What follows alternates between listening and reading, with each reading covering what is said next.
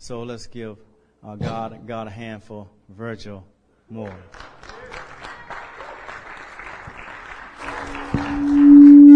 God. I think that's me. Um, praise the Lord, everybody. Um, I'm excited to be before you. Um, Pastor Taylor, that Pastor, Ta- I told Pastor Taylor that I'm called. Um, I struggle with my calling on a regular basis uh, because I know that when you're called into ministry, it is a uh, awesome task that you have to that you have before you, and sometimes I'm not always willing to accept the task that I know God has before me. But I know when He's called you, He's also strengthening you to do the work that He's called you to do. And so that's how awesome our God is. He don't, He not just calls you, uh, but He equips you to do what He called you to do. So isn't that just like God? Um, so many people call you to do something, but then they don't equip you to do it. Um, but He gives you the necessary tools. He tells you what to do. He tells you how to do it, and He's there right beside you the entire time. And so I have, I should not have any fear that once He's called me to do something, He's going to be sure that I do it well. If you turn with me to Acts two forty-two.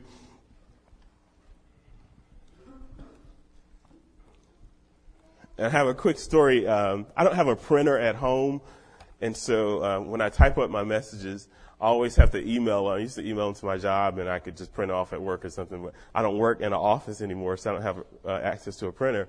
And so I called Chad all the way in Amherst. I don't know why, but I called Chad and said, Chad, I need I need to email because I've done this before. I said, Chad, I need to email you something so you can print it out for me, and you, I need to email you my message so you can print it out for me. Even though I had a copy, hard copy, but I up, did some updating to it, and so. Chad, I called Chad this morning, and Chad said, Virgil, I forgot to print it off. And he was on his way here, and I was like, oh, what am I going to do? And so he said, well, I'll call my wife back and, you know, tell her to do it. And so she, he called Jennifer back, and long story short, she, Jennifer had it. And Jennifer tells me, uh, she was like, Virgil, you know, I printed off your message. It was a lot of pages. I hope you're not going to be very long because she said, because we're with the kids. She's in, they have children's church this morning. She's like, and I don't want to be, I don't want to be with the kids very long. So you need to be short. And it wasn't because she was going to have to sit through the message. It's because she didn't want to be with the kids very long. So I thought it was funny. And it's not very long at all. I said, I said, Chad, it's not long. Jennifer's not long at all. It's, uh, I print out all my scriptures, so it makes it look long, but it's not. Um, anyway, Acts two forty-two, and it reads, um, I have the N I V version, version. They devoted themselves to the apostles' teaching and to fellowship, to breaking of bread, and to prayer. And we're just going to focus on that scripture. I know there's more before it and more after it, um, but I want to go through some other things later, so I don't want to focus too much time. But that's what we're going to focus on. We're going to focus on Acts two forty-two. And my objective is to discuss the early church and their devotion, and how we as a church now need to be devoted just as the early church were. were. Uh, this devotion led to strength, power, and the ability to withstand the attacks of the enemy during the church's infancy. And based off what we heard earlier this morning, we need that strength, we need that power, and we need the ability to withstand the attacks of the enemy. Um, I think uh, Brother Chad gave an awesome message along with Sister Minerva and all that was said stated this morning, um, that there, the Lord has a lot for us, and sometimes the enemy can hold that up. And if we can um, have the ability to withstand those attacks, uh, just like the early church were, if we can devote ourselves to uh, teaching, fellowship, breaking of bread, and in prayer, uh, then that would be great. I also want to say ditto to what Um, Sister Gloria said. I can, uh, I almost can sit down because she just took part of my message, especially the fellowship part, um, because we were going to focus some on fellowship, and what she said was just awesome. I was like, wow, I could just sit down as soon as I get up. I could just say, well, just, you guys listen to Sister Gloria, and that's the message for today. I, I wish I could do that, but Pastor Taylor probably would have some problems with that, so I won't do that today. Uh, but I want to give you a brief background on the book of Acts. Uh, and then we're going to go right into what we're going to discuss for today. Um, Acts is the second volume of Luke's history writing book.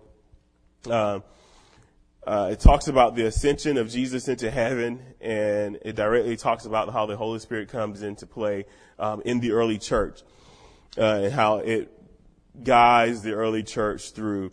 Uh, Acts tells the story of how Christianity Christianity began and spread, And so when you're telling, looking at history, sometimes you can't tell everything that went on. Acts is just a, a glimpse of probably what all that went on during that time.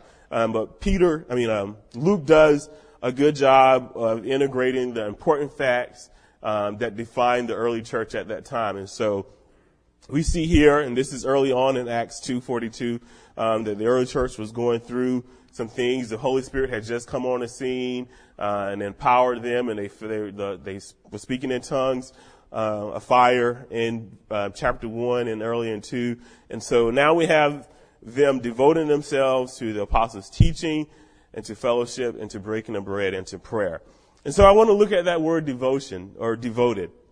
Uh, according to dictionary dot com, it means zealous or ardent in attachment, loyalty, or affection. Uh, a devoted friend. It means to give or apply one's time, attention, or self entirely into a particular, to a particular activity, pursuit, cause, or person. So I want to ask you a question. Are you devoted, and what consumes your devotion? So first you should ask yourself, you know, am I devoted to anything? You know, is there anything that I'm devoted to, whether it be work or family, eating, sleeping, Um, friends, church, school, self, education?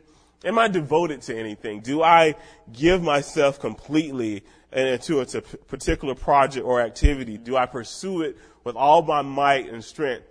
And so ask yourself, what do you find your t- you spend your most of your time doing? Probably most of us would say work or, you know, school or education if if you're a student. Um, what do you spend your hours, you know, what consumes your day for the most part? And that's probably what you're devoted to. Uh, if that, if you think about that thing, then that's probably what you're devoted to, that you spend the most time doing, that you enjoy possibly. Sometimes you may not enjoy it. Um, but it's that particular activity, cause, or person that you spend your most energy and effort in pursuing and doing. So that's what devotion is. And so looking at that in your own life, saying, you know, I picked out a thing that I'm probably more devoted to. I spend most of my time and most of my day around this particular activity. Let's look at, and I'll ask you later on, does that match your devotion to these things that we're going to cover, these four things that we're going to cover? Because it's going to be important. If it, if it doesn't, then we know we have some things we may need to change in our lives. We may need to shift some things if if my devotion is to one particular activity over what is what we're going to cover today. So first of all, we want to look at the apostles' teaching. Uh, in the King James Version, it may say the apostles' doctrine. And doctrine during that time meant something very different than what we see it now. Doctrine was just another word for teaching. Nowadays, doctrine means a, a set of rules and principles that are in line in the Word of God that we use to guide us. But at, during that time, it didn't mean that. It just meant teaching. And so the early church devoted themselves to the apostles' teaching. The apostles' teaching was the leaders in the church at that time, and they were there. They were there whenever the church door opened, whenever they were speaking, in the courtyard, in the synagogues, on the street corner, in their homes, wherever the word was going forth, the early church was there because they realized that the word was important. There was nothing more important than the word. They wanted to know about Jesus. They had, many of them had just been converted earlier in Acts two and Acts. You see about many of them been just been converted. So the early babes and the early Christians, and this is the early church, and they want to know as much as they can about this Jesus that they just believed in, that they just heard about, that they just said, you know, oh wow, he died for me and my sins. I want to know more about him. And so whenever the church door was open, they were there. Whenever they were speaking was going on, they was there. They studied the Word of God. Um, they gave a high priority for truth. It wasn't just something that they listened to, but they also studied and they wanted to know the truth. Even in Acts seventeen and eleven, it talks about the Bereans and how they examined the Scriptures every day to see if Paul, what Paul said was true. And so it was a daily thing that the Bereans did, and hopefully many of you do, that you examine the Scriptures even after Sunday service or even after a Wednesday or Tuesday night Bible study or even after your home group, that you go home and look at, is what they said true? is what they said line up, does it line up with the Word of God? And if it doesn't, then you may need to go back to the person and say, hey, you said something, and I want to get clarity on it. Um, but you need to know that for yourselves. We just cannot take, you can't take my word for it. You can't take anyone who stands before you and presents to you anything that is going to be true. Search it for yourself. And that is the way that you're going to grow. That is the way you're going to mature. That's the only way uh, that you're going to know the Scriptures. Uh, and so many times to, during this season, or during any time, especially in Christianity in today's life, we take whatever someone says for granted, and we believe it, and we run with it. We do not study ourselves. We don't study the Word for ourselves. Uh, many Christians don't even, probably don't even open the Bible until Sunday sometimes, or until they maybe do a little personal devotion, um, ten minutes a day, or whatever the case may be. But we really need to be people who are going to study the Word, because this is what is going to sustain us. Everything else will pass away, but the Word is going to be here forever. And so if this is going to be here forever, I need to know it, um, because I, I plan on living eternally as well. And so I need to study this Word. Um, and you can't take anything for granted. We can't take what someone else says for, for granted. The result of not studying the Word is that you will be fed something wrong, that you will accept something that is not true and and be led astray, or believe something that you didn't know you believe until it's like, wow, I didn't know that the Word was atomically opposed to what my thinking was. You know, I just accepted that what that pastor said was true, and I went with it, and then I realized that what they were telling me was atomically uh, different from what the Word of God said. And so now that lines up my thinking, and now I can change my mindset. And that brings about a freedom and a truth in you. Um, so know the Word for yourself. So first of all, they knew the apostles' teaching. Second of all, we're going to focus on this for a while, is that um, they were believing and fellowshipping. They devoted themselves to apostles' teaching and to fellowship. And I want to focus on that a little bit because um, it's probably one of my things that I enjoy, and also a struggle.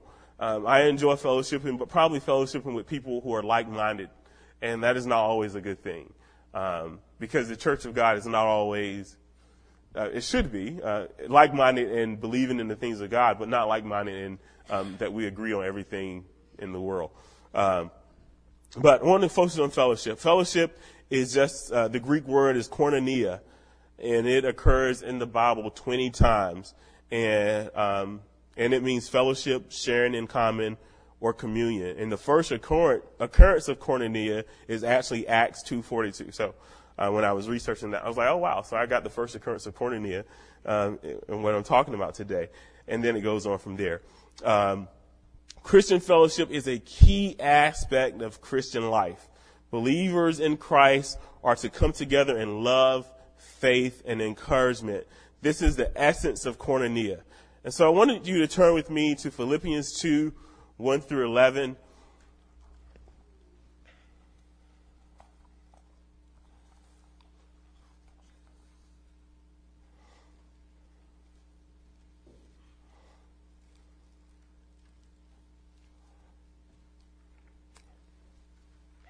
Uh, and I'm probably going to pause, but I want to read this. This is a very good passage of Scripture. And it reads, and if you have any encouragement from being united with Christ, if any comfort from his love, if any fellowship with the Spirit, if any tenderness and compassion, then make my joy complete. Um, and this is important. How do we, how are we going to make his joy complete? By being like-minded, having the same love, being one in spirit and in purpose.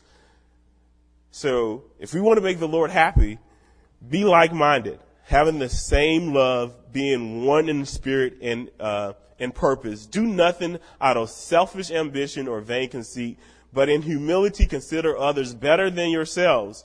Each one should look not only to your own interests, but also the interests of others. Your attitude should be the same as that of Christ Jesus, who being The very nature, who being in very nature God, did not consider himself equal with God, something to be grasped, but made himself nothing, taking the very nature of a servant, being made in human likeness, and being found in appearance as a man, and humbled himself, and became obedient to death, even death on the cross. Therefore God exalted him to the highest place and gave him the name that is above every name, that is the name of Jesus. Every knee, that name, that at that name every, of Jesus, every knee should bow in heaven and on earth and under earth, and every tongue confess that Jesus Christ is Lord, to the glory of God the Father.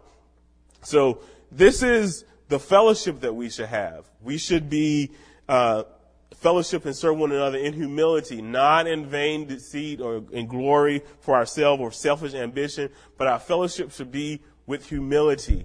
And that requires um a lot.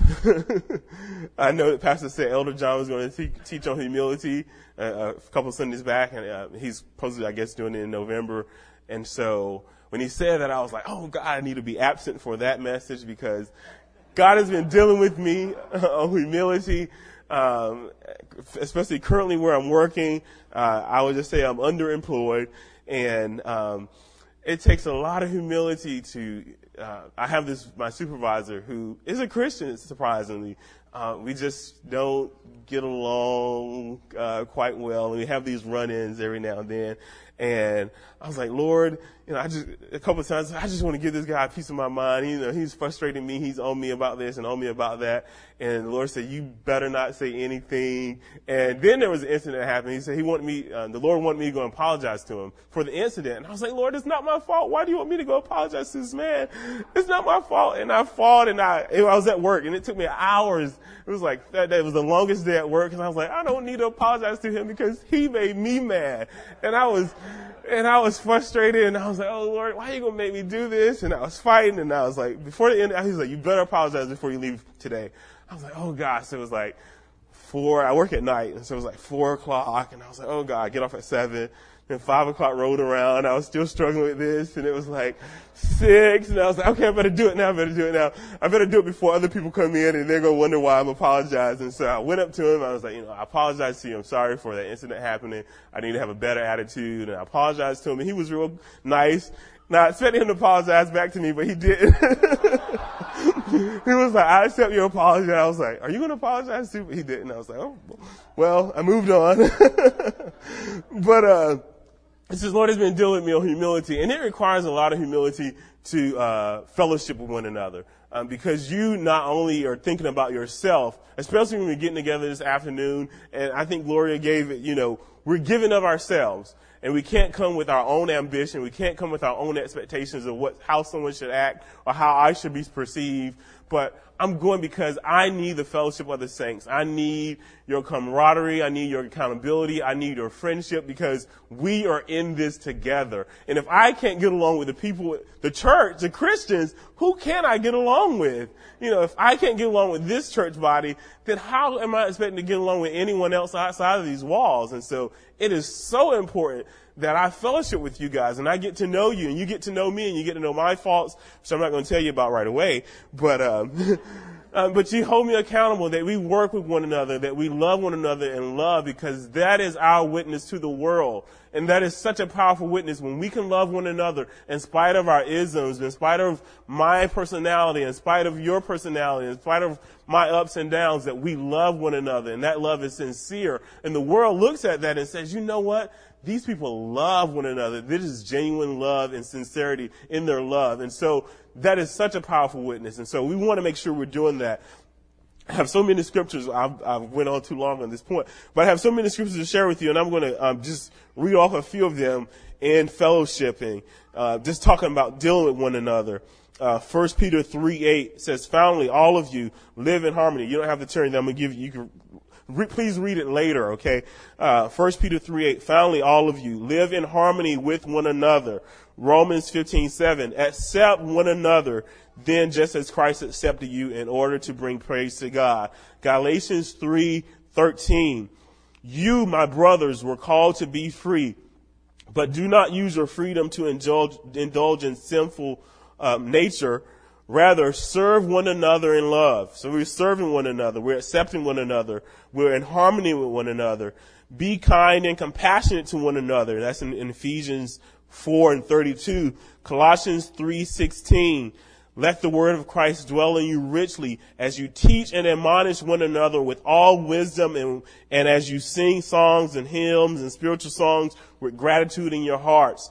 Hebrews ten twenty-four, and let us consider how we spur one another toward love and good deeds. All of this is how we're working together.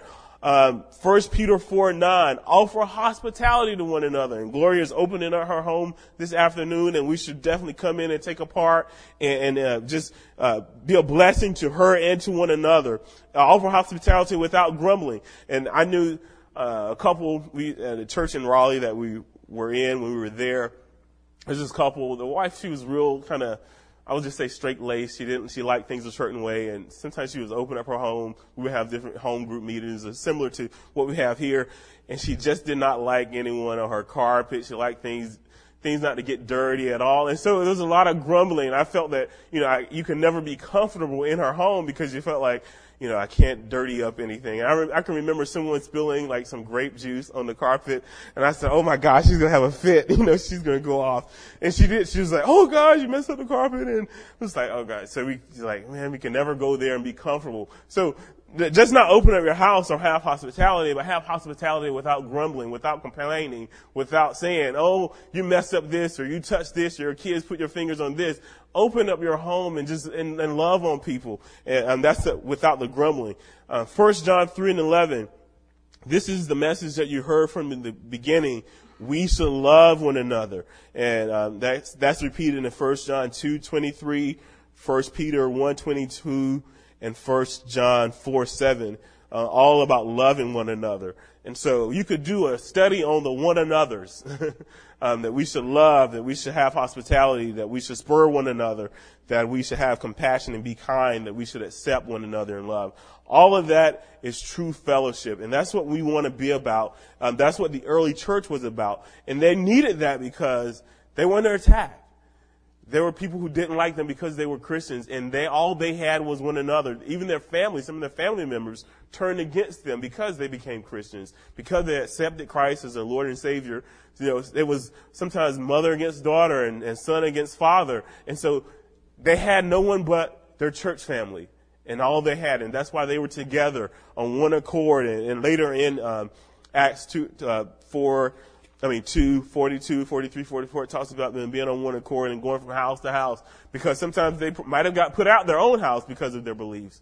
And so all we have, and I, you have to have that mentality, all I have is my church family.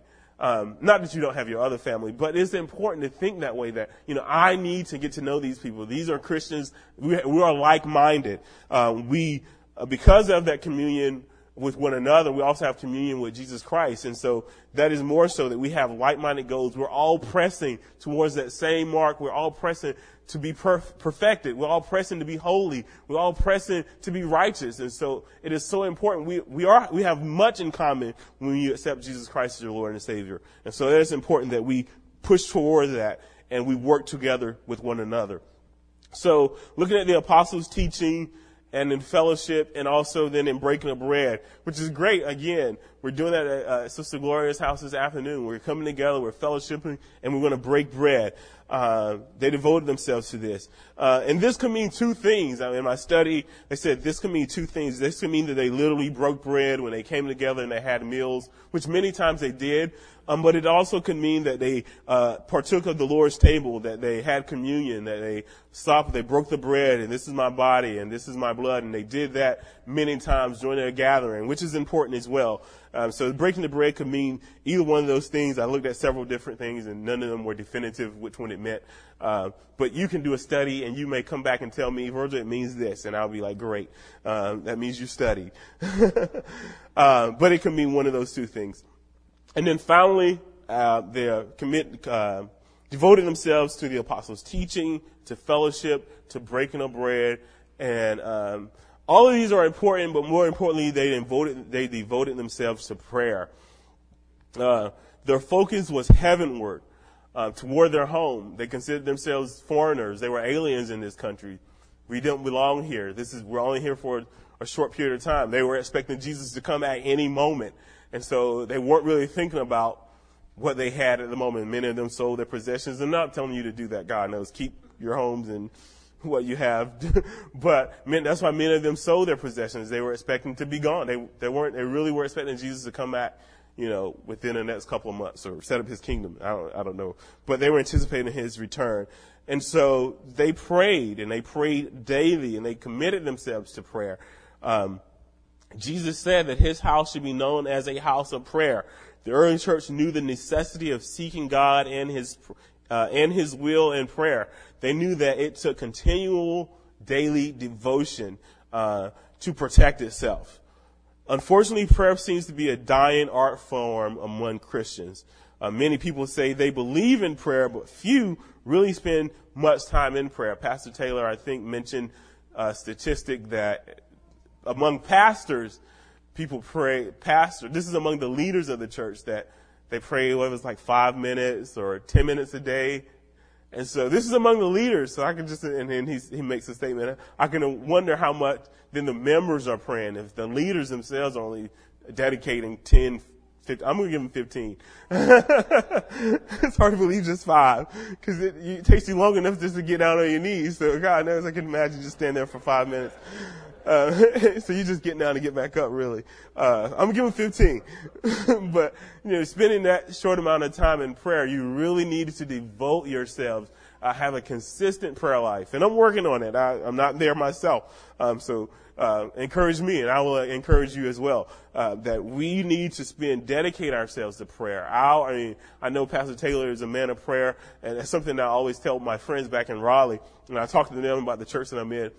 I was like, yeah, you know, this pastor that I'm under, he prays for like three hours a day. And they're like, wow. I was like, yeah, he's amazing. I don't know how he does it. He doesn't have anything else to do, I guess.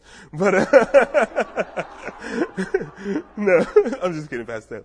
But, uh, but, uh, yeah, I, I'm just, it, I am awestruck by that. And it, and that impresses me. It doesn't impress me that, you know, your cars that you have, or how much money you have, or, you know, how many people you have under you. What impressed me is that you have a prayer life, you know, that you read and study your word. That's impressive to me. You can show me many millions of people who have millions of dollars and lose it the next day or the next year, you know. But what impresses you, what's going to sustain you, is a prayer life, you know, that committed and devoted prayer life unto God. That's what's going to keep you. And that's what should impress all of us. You know, wow, that's impressive. And I want to desire that. Not just that's impressive and I go on about my business, but I also desire that for myself. I want that. You know, I want that prayer life. I want that relationship. I want to be communion with, communing with God that much. James tells us that the prayer of a righteous man is powerful and effective.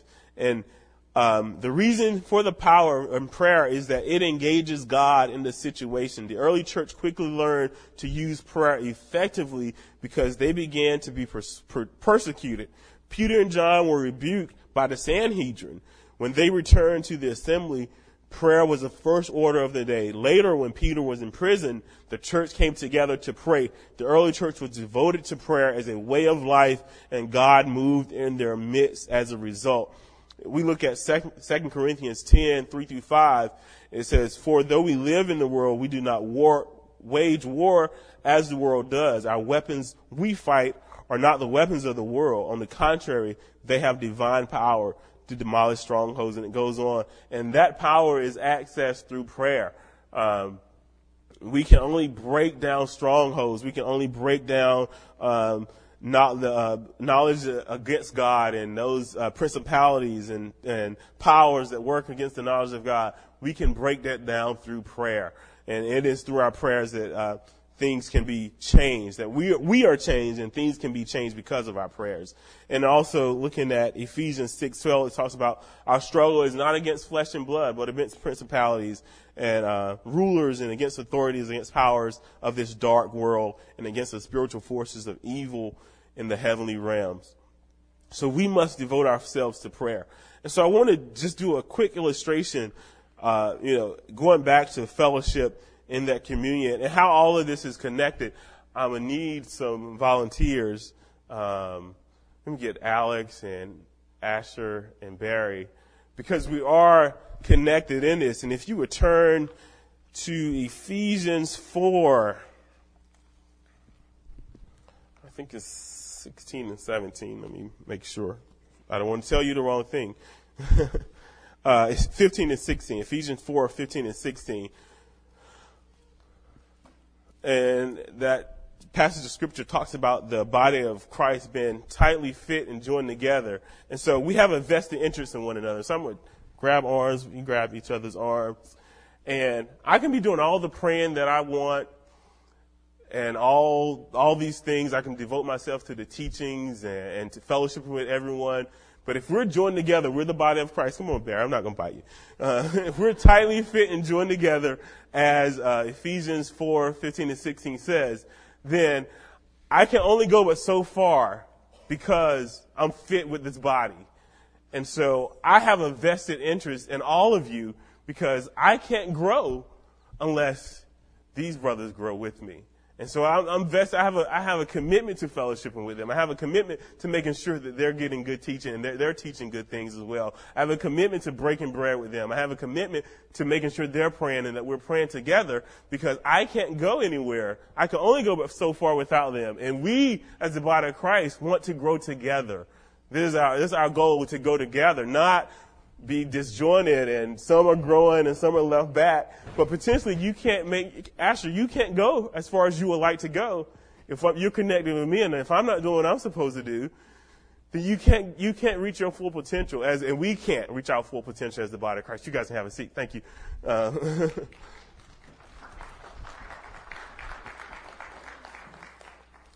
um, so I say all that to say we are invested in one another. Uh, and we need to see that we are doing these things that the early church is doing, that we are devoted to the teachings of God. We are devoted to fellowship. It is something that is intentional. It's just not going to happen by happenstance. So we must be intentional about focusing on, you know what, we need to get together. And I know Pastor Taylor admonishes the leaders, you guys need to be getting with people. You need to be making meetings and talking to people and, and doing whatever you do need to do to get with people. And it is our commitment. We need to be together with one another. We need to fellowship. We need to break bread, whether it means have communion or just having dinner or lunch together. We need to do that, and we need to definitely pray together. And so I know I mentioned before, uh, think about something that you're devoted to. And many of you may, may have thought of it. Many of you may feel like I'm not really devoted to anything, which is probably a problem in and of itself, um, because you want to be devoted. You want to have, you want to be devoted. And more importantly, you want to be, want to be devoted to the things of God. You want to be devoted to the word and to prayer and to breaking of bread and to fellowship. And so it is important. If you feel like, you know, I'm devoted, but I'm devoted to work, you know, or I'm more devoted to family or friends, or I'm more devoted to just hanging out. We're not really fellowshipping with the purpose of really getting to know people and, and, and bringing them up, but really just hanging out, not really meeting any goals there. Um, and just stand to your feet. First of all, I want you to stand to your feet, but um, I want to make sure that we're devoted in the right way. And I, I myself want to uh, be devoted in these things. And definitely I have not obtained, and neither I have a hope, but I press towards the mark. And um, I pray that you as well are desiring to press towards that mark and um, devote yourself to these things. If if it doesn't match up, if you said earlier, well, you know what, I really am more devoted to work. I really am more devoted to a political party, or I'm more devoted. I spend my energy exercising more than anything. I spend more time doing that. You may really want to think about, is that where that needs to be? Do I really need to change some things in my life so I can devote more to the Word of God and to the people of God and to breaking bread and, most importantly, into prayer? I want to pray with you, and then we're going to have an altar call, but let's just pray. Heavenly Father, we just thank you for this Word. We thank you for um speaking to our hearts, and thank you for this body that we have. We pray, and we thank you for being the head of this body. And so we just, Lord, we just ask that you would just change our minds by way of your Holy Spirit. Just transform us and renew re, re, renew our minds. And uh, we are not ourselves, um, so we can't be selfish, and we can't say, well, I don't have the time to do that, and I don't want to do this, because I'm not my own. I belong to you. And so Um, I so desire that your will be done in my life, that um, that my devotion would be towards your word and towards your people, and that I have a heart towards your people, uh, that my devotion would be to engaging you in prayer and engaging you in communication and talking with you on a on a daily and regular basis and being consistent and seeing the power of that manifest in my life. Uh, so I pray that you would just change my devotion if, if that's needed, uh, change my thought pattern, change the way I see your people, change my need uh, for being by myself to seeing the need to fellowshipping with your people, uh, change my need to um, doing my own thing instead of doing what you've called me to do um, in this earth and the work that you've called all of us to, which is to uh, proclaim your name to all the world uh, and to save souls. And so uh, change our hearts towards even the, the lost and the unsaved. Um, just, Lord, just work with us in our devotion that we would um, want and desire to be more like you and come in this earth to serve, um, not beca- because coming in here to do our own thing, but really coming to serve and serve your people. Uh, we pray that your Holy Spirit would just work with us, give us humility in that fact so that we will um, really desire a true relationship with you and, and really move forward in these four things as the early church has. Uh, we thank you and we bless you in Jesus' name. Now, if you don't see yourself devoted to these things because you're not saved at all, um, because you don't know Christ, because it's like, I don't have any devotion in my life. I'm devoted to the world, basically. Um, if that's you, you will raise your hand. If you want to, if you are in the boat where, you know, I'm not devoted to prayer and, um, like I said before, I'm, I'm devoted to the world, and I really desire a change in my life. I want this devotion that you spoke of today. I desire to be devoted to the Word of God and to prayer and to fellowship with the saints. If that's you, um, raise your hand. And maybe you were a part of a fellowship or, you know, a church, and you once were devoted to these things, but your devotion got withered away from the cares of this world, kind of choked out your devotion, and um, left you kind of empty and wondering, you know, what, I don't know what I believe now, or I don't, I don't know where I stand, and, and I need a, a recommitment. I need to rededicate my life. If you're in that, that spot, you know, raise your hand at this point.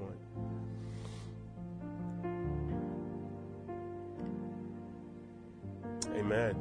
Well, I just encourage you all, um, especially given today, that we have a chance to really act out what we were, um, what I taught on today, uh, to go to Sister Gloria's house and overwhelm her with people and and um, love and kindness and um, your your grace and your fellowship, and really do it just out of sincerity, and go to someone that you haven't spoke to, that you don't know, that you haven't seen in a while, or you want to know you've seen them, and it's like, I really want to get to know this person. I don't have the opportunity to on a regular basis. Let me go out and really go out of my way to get to know them. Um, let me make room in my week and in my day to get to know them and fellowship with them. So I encourage you to do that. Go in Godspeed. Amen.